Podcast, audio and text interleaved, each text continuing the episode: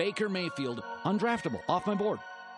The Cleveland Browns select Baker Mayfield. What a beautiful throw by the Baker! Nick Chubb! Hasta la vista, baby! Touchdown! What's up, Browns fans? Welcome into the OBR Film Breakdown. I'm your host, Jake Burns, and coming at you for the weekend edition here with a great guest, Doug Lesmerises. I think you guys are really going to like it. Talking about a lot of Stefanski and Mayfield, as we are obviously going to be stuck talking about for the foreseeable future. It's hard because the Browns play a game this weekend, which could be the last game for guys like Jarvis Landry in Cleveland. There's a lot of huge decisions coming.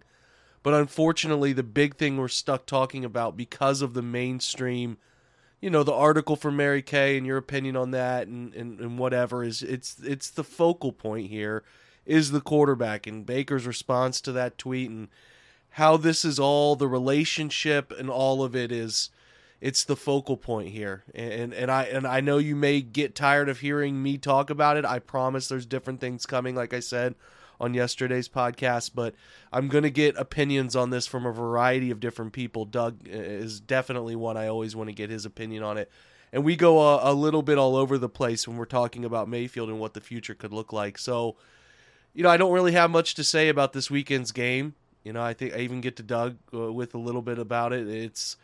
It's a game I don't want anybody who's important to the future being out there and getting hurt. It's meaningless to Cincinnati. It's meaningless to Cleveland. We'll see how hard they ultimately play, and if they win, the weather looks like it might be a little sloppy. I don't know. But, you know, things are going to come out for me on the Mayfield stuff next week. I'll have some articles on it. I'll have some different things looking at how the mechanics crumbled, the mental side crumbled, and whether he can regain form. I'll give my opinion on that, his relationship with Stefanski, so on and so forth. So more to come on a lot of players.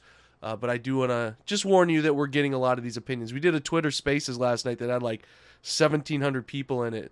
People who are really passionate about figuring this out for the Browns. They want to get to the root of it. And, you know, if you get a chance to join those Twitter Spaces, they're a lot of fun. You should try to do it. So anyway, let's get to today's weekend episode. Hopefully you guys are having a great Saturday or early Sunday when you're listening to this. And a big thank you to Doug for joining us. I think you guys will enjoy this interview. Let's get over to it right now. Doug, you and I have had conversations through the years now that have ranged from they should lose every game to get the best draft pick possible to do the Browns have too many good players. We've been all over the board. Okay. We've gone wide range. We have gone laps in this whole thing, man. I want to know, when a season like this hits full of adversity, is this the type of thing they can rebound from? I mean, you take time, you separate. I think you all come back together and can make it happen, but it feels like things are getting public, and maybe they get more public in the next few weeks, in the next few months even. I don't know. But what's your general feeling as this thing comes to a conclusion on Sunday? I forget they do play a game Sunday. Yeah. Yeah, I mean, it's just so disappointing for the fans because it felt like they had so many pieces in place. And to have a Baker injury so early in the year throw things off to such a degree. And I think not only the losing, Jake, I mean, that's the thing. You think, this team we thought was a legit contender to get to the Super Bowl and to not even make the playoffs. That is a disappointing season in and of itself, but it's been so confusing, right? That it's been hard to try to trust your eyes and your gut about like what's up with this team and what's up, especially with the quarterback, that, okay, it doesn't seem like he's playing that well. Well, he's hurt. We know he's hurt, but how much is that affecting things? Well, you know, just that constant back and forth and the constant hovering of the future over all of this just sort of made the frustrations of the present even worse, right? That I just, for the people who love this team, for the fans who are just really waiting for a winner here, it was about as because like Jake, on some level, like even 0-16, they just stink. They just stink, right? Yeah. It's terrible, but they just stink. It's simple. They're terrible. They don't have any good players, but they're stinking and they're trying to get better. This was so much more complex than that, that again, we were joking, you know, angst. It's just very angsty, and it's an angsty end to an angsty season. Well, that's where I would think that, like, logically, we are at a crossroads as almost as a fan base. I think that we have dealt with some miserable stuff that led up to the decision by Sashi Brown, and that's a long gone discussion, but they tanked. No way around it. They tanked, collected as much as they could, and they were, okay, we can suffer through really, really bottoming out here as long as there's a payday at the end. And, you know, you go through 18, you see some promise, 19 crashes in your face, but 2020 happened, and that was the thing, man. That's the thing that we're right there. It's happening. It's unfolding in front of us. And then this happens. So I think you have a boiling effect of fans who thought this thing was going to be linear, that it was just going to go, keep going up, up, up. And it was just going to reach a culmination in a Super Bowl by the time 2025 ish happens. Who knows? Still could. But what I'm saying is, I think it's fans not understanding that the NFL does have the ups and downs of scheduling difficulties and injury luck and some of those things. And those ebbs and flows seem to be missed sometimes. Would you say that this anger, or the angst is the word you used, is rooted in the fact that people have just been waiting for the payoff, and maybe the payoff hasn't quite hit the way they expected? Yeah, no, I think that's a smart way to look at it, that, you know, the difficulties of getting here, even though there was a plan, and even though in a lot of ways the plan was executed, almost the promise of the plan almost made it worse, because it was so targeted. It was like, okay, we're going to go down here, and then we're going to target out there in the future, and then when we get to the future, it'll be better. And it is better, right? It's angsty, but it is better. They have more good players. They have a lot more good players than they did when they went 1-31 over 2 years. So, like, that part of it is true, but so much of everything in the NFL is tied to a franchise quarterback, and so much of the frustration for this franchise has been the lack of a franchise quarterback, that it's an outsized emphasis on what is already the most important position in football.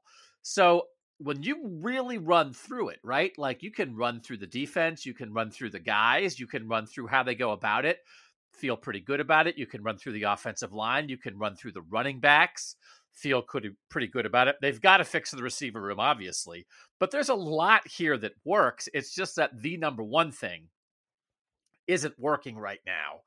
And if they had the number one pick in 2019 or 2020 instead of 2018, and they had Kyler Murray or Joe Burrow, you know, the Cardinals and Bengals aren't any smarter than the Browns that they have Kyler Murray and Joe Burrow. That's just who the guy was at the top of the draft then. So, you know, that part of it too is like, man, like, did you just maybe not quite hit the year? Although, you know, Baker certainly has done good things here. But I do think you're smart to say the idea that the targeting of the plan, like, where's the payoff? The fact that the payoff, when you should be in payoff time, you're in losing record time again, is frustrating even more. It's frustrating too when you just kind of mentioned tying Joe in, you're watching the Bengals do it, figure it out. Although you got to remember, the Browns went 12-5 last year. The Bengals went as a possible greatest outcome here is 11 win. I mean, it's just like, however you want to view it, it's the division is better last year than it is this year, obviously. Yeah. So, you know, it is tough because you're watching Joe thrive, and it's just down the interstate in Cincinnati, and that part of it all pushes together. You're right about the quarterback thing, and for good or bad, you can do the injury stuff, and that's fine. But I think we can all agree that it went beyond just injuries and went to what he was seeing with his eyeballs, how he was processing things. And I know that all of that can tie into it. The physical can tie into the mental. Nobody's denying that. But is there a path, Doug, to put it simple? Is there a path where they can mend? I don't even know if it needs to be mended. I don't know. Based on some things we're seeing, based on Baker's reaction on Twitter today, based on AVP's comments today, maybe there is no mending.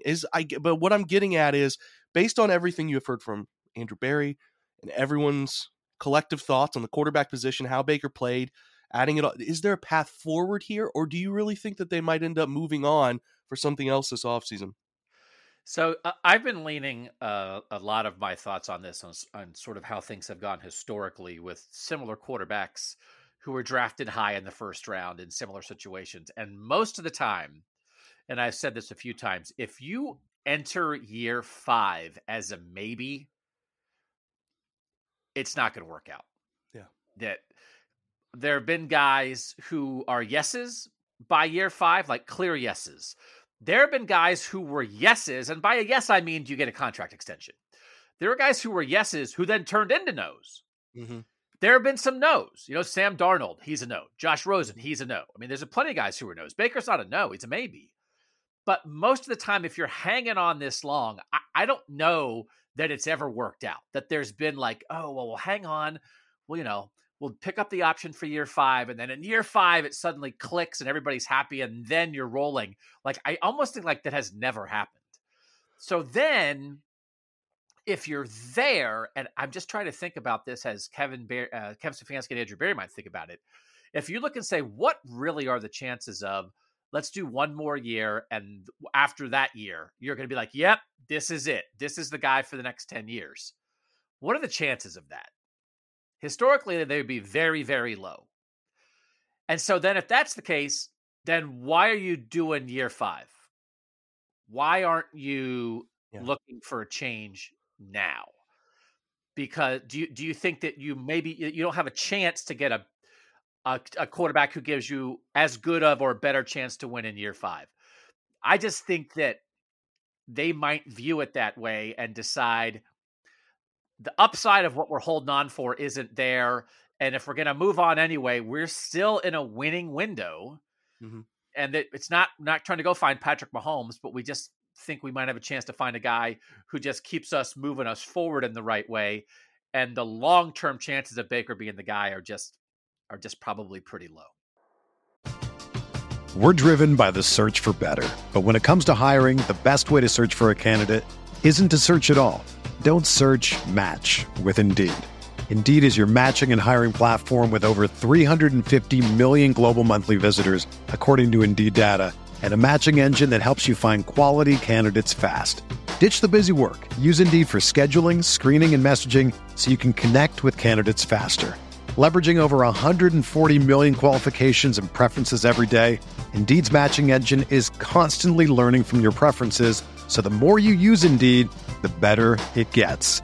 Join more than 3.5 million businesses worldwide that use Indeed to hire great talent fast. And listeners of this show will get a $75 sponsored job credit to get your jobs more visibility at Indeed.com/Blue Wire. Just go to Indeed.com/Blue Wire right now and support our show by saying that you heard about Indeed on this podcast. That's Indeed.com/Blue Wire. Terms and conditions apply. Need to hire? You need Indeed. It's not impossible, but there is. I mean, there's like Bortles and Winston and Mariota and Tannehill are the guys that come to mind who got to the fifth year without an extension, and those guys all found other locations. There are some guys like the Dax and I'm not sure when Russell Wilson signed his second contract, and even Kirk Cousins, who hung around past what would have been a fifth year if they were first round picks. But the data is not on the side of either the team or the quarterback here. So you're right. Is there still a window where a team like a Washington or a team like a New Orleans might say, we'll give you a Carson Wentz like deal. We'll take that guy off your hands. We'll see if there's anything there. It's not a bad offering for us because the upside of it is not as bad as the downside of it, because the upside is it hits and he figures it out. But if you let him go into year five and you run the contract out, there's no value then. You have nothing. So their window of trade opportunity is this offseason. Now, the shoulder complicates things a little bit, but that's the window. You can't cut him, and then you can't go into year five with him because no one's taking a quarterback in season like that. So I think you're right. If they're going to do it, they got to do it now. Waiting until the end and playing it out is just such a high risk, you know, that is it's hard to see something good coming of that. He could go back to being the version he was in 2020. I guess that's what they're asking themselves, right? Can he go? The big question is that guy still in there, or is this the new version? Or, you know, like this, let me put it this way. He's had a run of 40 games here, 36 games. 12 of them were really good. Week 7 to the playoffs last year. 2019, not very good. This year, not very good. So your data isn't overwhelming, Doug. So I guess it's like, did he just have these 12 games where things fell into place at the perfect time? Or is that guy there in the future? That's the question, right? And I do think it factors in, and all of us thought Baker Mayfield played very well in the second half of last year. But even within that, he's not at the top, right? In terms of raw talent, in terms of playmaking ability, there's still the best version of Baker is still a little bit of a specific version of a quarterback, right? Yeah. You kind of need the offense to fit him. And there's nothing wrong with that. But I'm just saying, when you have uncertainty and you think about upside and downside, the highest upside of Baker Mayfield still is not as high of upside as some guys in the league. And there is a downside. We saw the downside. Of course he's injured. Of course he's injured. I mean, like, everybody listening to this knows that's a huge monkey wrench in this whole discussion. He clearly was not himself physically this year. But as you said, I don't think you can just only say he was injured. Yeah. So it's like, what's the upside you're holding on for versus the risk of the downside that might cost you another year of Miles Garrett and Nick Chubb and Denzel Ward in their young primes. And I just think when you think of that cost analysis, right, of what's the best case scenario, what's the worst case scenario, and then what's the likelihood of each hitting, it just doesn't feel like that then the equation is yes, year five. Yeah. And it might be wrong. And none of this is probably fair to Baker. He did battle through a lot of stuff, but it's not about what's fair to Baker Mayfield. It's about what's best for the Browns. And if the answer is uncertainty, you might have to, again, to me, if the Browns move on, it's not because he's a no, it's because he's still a maybe and they can't wait on a maybe anymore. Yeah. I thought and anticipated that in year four, he would make himself a yes. That's why I wasn't afraid of a contract extension, because I thought he was ascending at the end of year three. Year four will continue that, and then we'll be at this point where he's a yes. He's a yes. And we're not at that point. And at some point, how long are you holding on? And then what are you holding on for? Yeah, I completely agree. I haven't really even thought of it this way myself, but when you weigh it out in front of you, it starts to become staggering on that, even if you still believe in him, side of things about the long-term ramifications of which side you're risking more. Let's shift to Stefanski. I think I could be wrong, Doug, but I think you wrote earlier in the year it might be time for him to give up plays. I want to know your perspective on him as it finishes year two here. It seems like everybody turned on him. Now, I'll continue to say good quarterback play makes anybody love a play caller. It's the fact. It's just not. It's an undeniable fact.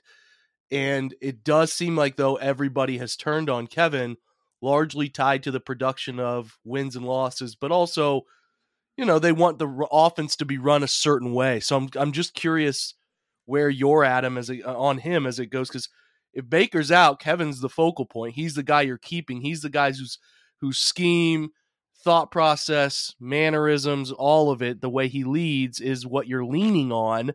Do you still have that faith in him? I didn't love a lot of Kevin Stefanski this year.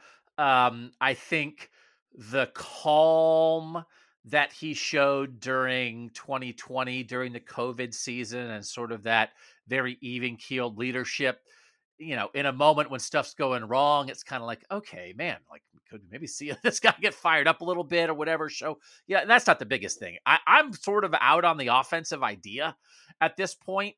That, again, the idea when it was working last year, and you're exactly right, good quarterback play and results, and you love it. Doesn't matter how you get there. You love the end game. But they're different. We know that they go about it offensively differently than most other teams. They run more 13 personnel. They rely more on the run. They are outliers. And when you're an outlier and it works, then you're a genius. When you're an outlier and it's not working, it's like, why can't you be like everybody else? So they have to fix the receiver room, but I've kind of had enough of 6-yard passes to the tight end. And I think you have to open up the offense. And they tried to open up at times this year, and Baker Mayfield threw 4 picks in Green Bay. So I get that. But that's also part of this push and pull that I think we're stuck here, Jake, and I hate it for the fans that we're stuck. But again, we end up with Brown's discussions, you end up having to pick a side. It's like, all right, the offense isn't working. Well, is it the quarterback's fault or the head coach play caller's fault? That's awful. But it's also kind of real because the offense didn't work. You can't put up fewer than 17 points as many games as they did and think the offense worked. But I almost feel like how are you going to get a read on Stefanski if it seems like he doesn't trust his quarterback? And if you change the quarterback, then you can figure out Kevin Stefanski a little bit more. Yeah. That's part of this too. So I don't love it. I feel like the 13 personnel and some of that outlier stuff, it's a good thing to do like when you don't have the talent sometimes because you're trying to be different. You're different to prepare for. But these guys do have some talent now, and they have to get talent in the receiver room. And then if you have pretty good talent, then I think it's okay to play like everybody else. And it just, you watch enough games, Jake, and you're a thousand times the film guy that I am. But sometimes you just watch football and you watch other teams complete like 30-yard passes to their receivers, and it looks kind of easy, Joe Burrow and Ja'Marr Chase. Yeah. And you think to yourself, what would it take for that to happen in a Browns game? If the Browns completed that pass, it would feel like a miracle.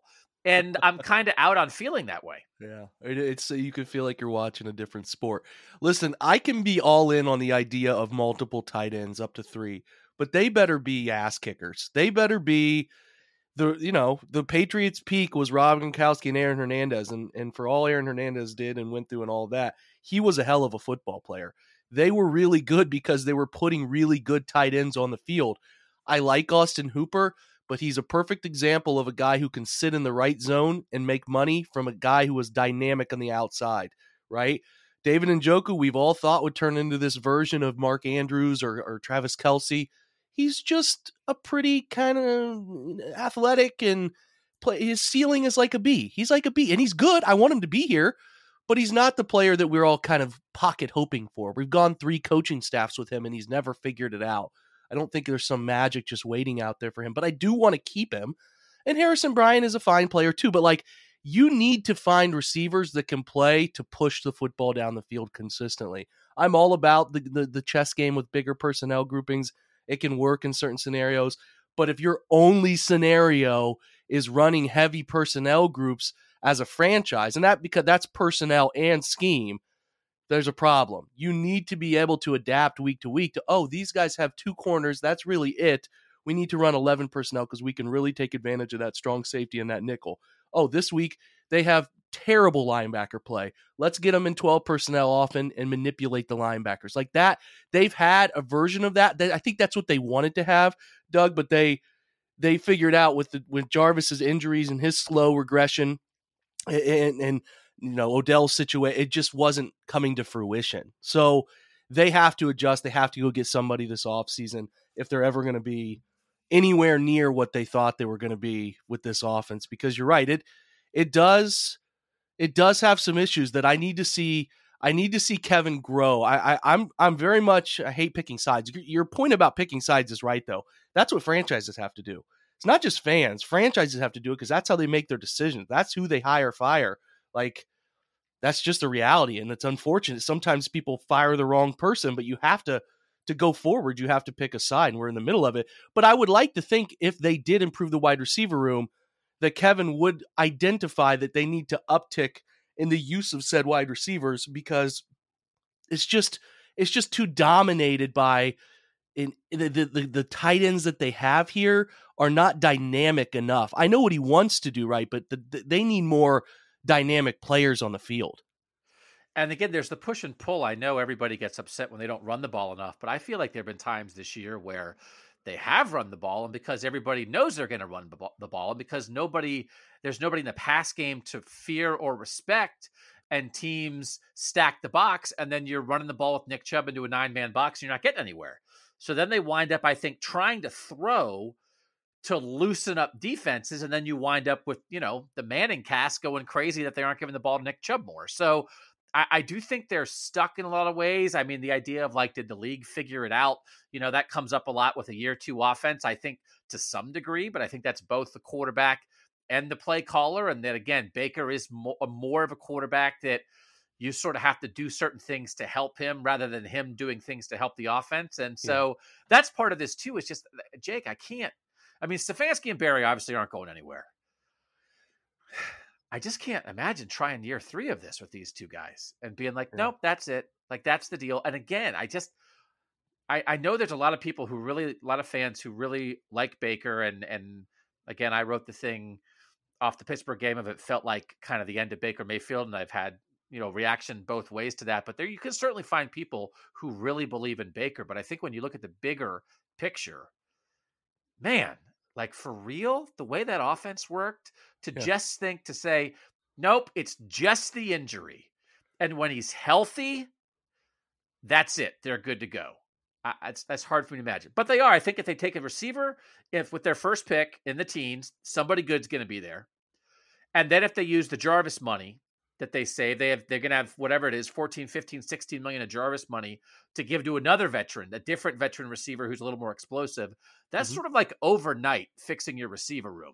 Those become your top two your guys. Peoples Jones is now 3, Schwartz is 4, and I think you can roll and let's go. And they have to do that. And that will make any quarterback better. But I just don't know. Are you sure that you do that? Baker gets healthy, and then we're going to roll with Baker and Stefanski with those improvements, and you feel great about that. I think it's hard to feel great about that. Another day is here, and you're ready for it. What to wear? Check. Breakfast, lunch, and dinner? Check. Planning for what's next and how to save for it? That's where Bank of America can help. For your financial to-dos, Bank of America has experts ready to help get you closer to your goals. Get started at one of our local financial centers or 24/7 in our mobile banking app. Find a location near you at bankofamerica.com/talktous. What would you like the power to do? Mobile banking requires downloading the app and is only available for select devices. Message and data rates may apply. Bank of America NA, member FDIC. It is hard to feel great about it. Now, I have said this. What if there's this weird world we live in, Doug, where the quarterback deals have to be 30 million or above now. What if there was a deal for Baker where, hey, what about like 5 for 90? What about like 4 for 80? Why can't Baker Mayfield make 18 million a year for the next 4 years? Who's telling him he can't do that? It would be so unique to me if the Browns said, okay, we think Baker can get there over time, but we're not giving him 35 million a year. We're not doing that. We'll give you your 5th year salary number, you know, get you 18 to 20. I just don't know why the NFL is like they're either you're a starter that makes this great money, you know, 30, 28, 29, 30 a year, depending on when you sign your contract up to 35, 40, or you're nobody and you make 7 million a year. It's like there's no middle market of quarterbacks. So to me, I could stomach a situation where the Browns said, hey, Baker, you know, 18 a year for 5 years. Let's run that. Maybe Baker just laughs at him, but is he in the position to do that? I don't think he is. He's fighting for his life as much as anybody else. So it's like, to me, the NFL's hindering the development of long-term quarterback play because there's no middle deal. Do you kind of get what I'm saying? I do, but to me, the money is secondary, and I understand why teams are doing what they do, because I do think one of the worst things that can happen to a franchise is to stick with a maybe quarterback. And I think a sure no is almost better than a long maybe, because you've got to get to a yes, right? Mm-hmm. You're trying to get to Patrick Mahomes or Aaron Rodgers or Tom Brady or the obvious sure thing yeses. And if you have a maybe who's been around for a long time, do you really think they're going to become a sure yes, or are you just sort of settling for maybe? But can you stomach that money? But what I'm saying is, I totally get what you're saying, but there are only so many of those human beings on the planet Earth. I don't think there's one of those human beings coming out in the draft this year. I think there might be one at the team you cover in Columbus the following year. I don't see one this year. So my point would be, can you stomach a cheaper quarterback like Baker for something that could still make him happy? And maybe he finds it one year. Maybe he has, you know, these guys have ebbs and flows. They go up and down. Baker, the peak of Baker in 2020. Do you think you can win a Super Bowl with that guy? That's my question for you. Can you win a Super Bowl propping up that 2020 version of Baker? If you improve the receiving core, yes, maybe. Yes. I mean, I'm going to say maybe a million times. Okay. I keep saying maybe, but yes, maybe. And again, like, I guess I agree. Listen, here, so I mean, nobody wanted the Browns to tank more and take a quarterback number one than I did. I mean, and a lot of people did, right? Because they had never done it. They hadn't done it since Tim Couch. They were past due. Everybody else had tried. And I just think at the quarterback position, you have to keep trying until you get a yes. And so I agree with you that I don't see, but like the quarterback draft right this year isn't strong at the top, but they're not at the top. If I had the number one pick and I was looking for a quarterback, I'd feel terrible. But I think there might be somebody the Browns could take a shot on in the second round that might hit. I do. And I think, but the other thing too, is I don't know if you start bringing in options while Baker is here. I'm not sure how Baker would react to that. Yeah. That you brought in Jalen Hurts on top of Carson Wentz. You brought in Ryan Tannehill on top of Marcus Mariota. You eventually moved away from the incumbent guys and went to the other options. But part of me is like, man, with the way stuff has gone this year, like if you bring in a guy like that with Baker next year, I don't know how that would go. So, you know, I don't know where Malik Willis is going to go on this draft. I don't know if he'd be there in the middle of the second round. I don't know where Carson Strong is going to go on this draft. I don't know if he'll be there in the middle of the second round, but I actually feel like this is a sort of a secondary tier of quarterbacks here. But that might be what the Browns are looking for. Like, what, get your Dak in the fourth round, you know, like figure, maybe you hit. And I just think it might be time for another swing. And if you're going to have somebody be that in-between quarterback, that maybe in-between guy, I think they might be better off trying to bring in somebody different, because I don't know if Baker would really be happy trying to be that.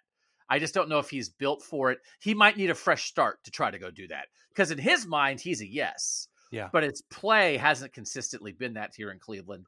And so then I just don't know if it's better for everybody to separate. Good stuff. I like it. I'll ask you this before we go, Doug. You got these two in Columbus. Do you have a preference either way of Wilson or Olave that you think fits better with Cleveland? Because it feels like both have a chance to be there. And then do you think Jackson is the best of all of them when he gets his chance to come out based on how he fit? He put up some silly numbers, Doug. Yeah, I mean, Jackson Smith-Njigba is really explosive in the middle of the field. You know, one of those guys who catches a little 8-yard route in the middle of the field and turns into a 70-yarder. Ja'Marr Chase, the touchdown that Ja'Marr Chase had last week, looked a lot like what Jackson Smith-Njigba has done this week. And here, you know, but for now, I'm definitely on the Garrett Wilson bandwagon. Chris Olave is more of a deep threat, and I just don't think, same like with Jamison Williams, former Ohio State guy at Alabama, the receiver I want the Browns to take in the first round is not a deep threat. That's not what they, I mean, because you wouldn't use him. You wouldn't know how to use him. I want a number one who's the guy you can throw to on third down, but is also dynamic, right? So it can't be Jarvis, but it can't be only a deep threat guy. So I really, really like Garrett Wilson for them. He's not as big as some guys. He's more like 6 foot, 6'1", but he plays big catch radius, dynamic in the air, good route runner, good hands, explosive, can play the slot, can play outside. I like everything about Garrett Wilson.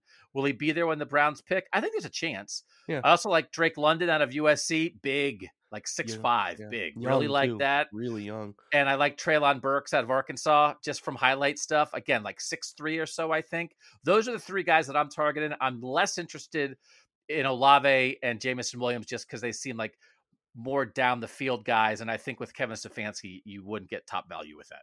Love it. Thanks, Doug. This is great, man. I know the listeners have opinions that are all over the place on this stuff, and you're right about the picking sides thing. It's going to make for an ugly 6, 7, 8 months until they get back out on the field again. But in between now and then, huge decisions to make that could make this franchise look entirely different in a in that time span. But we're going to have, I'm sure we'll chat one more time before the season starts. But always appreciate your perspective, my friend, and I know the listeners love it too.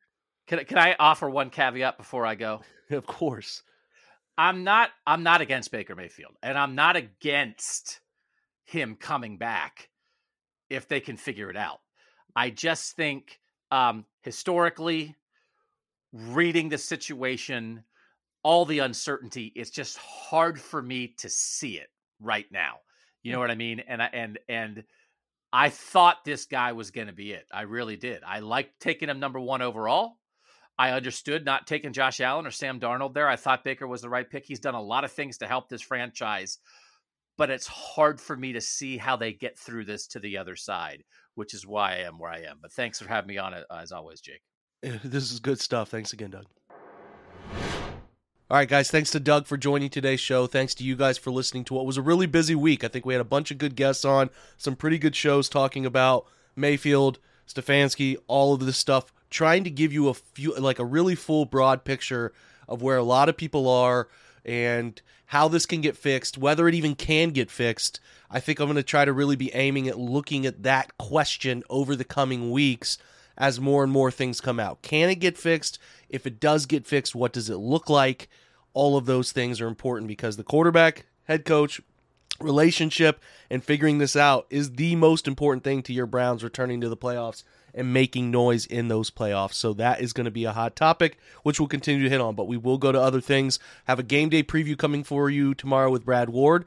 Check that out as usual. Going to give you all the pertinent information because we haven't really given you enough.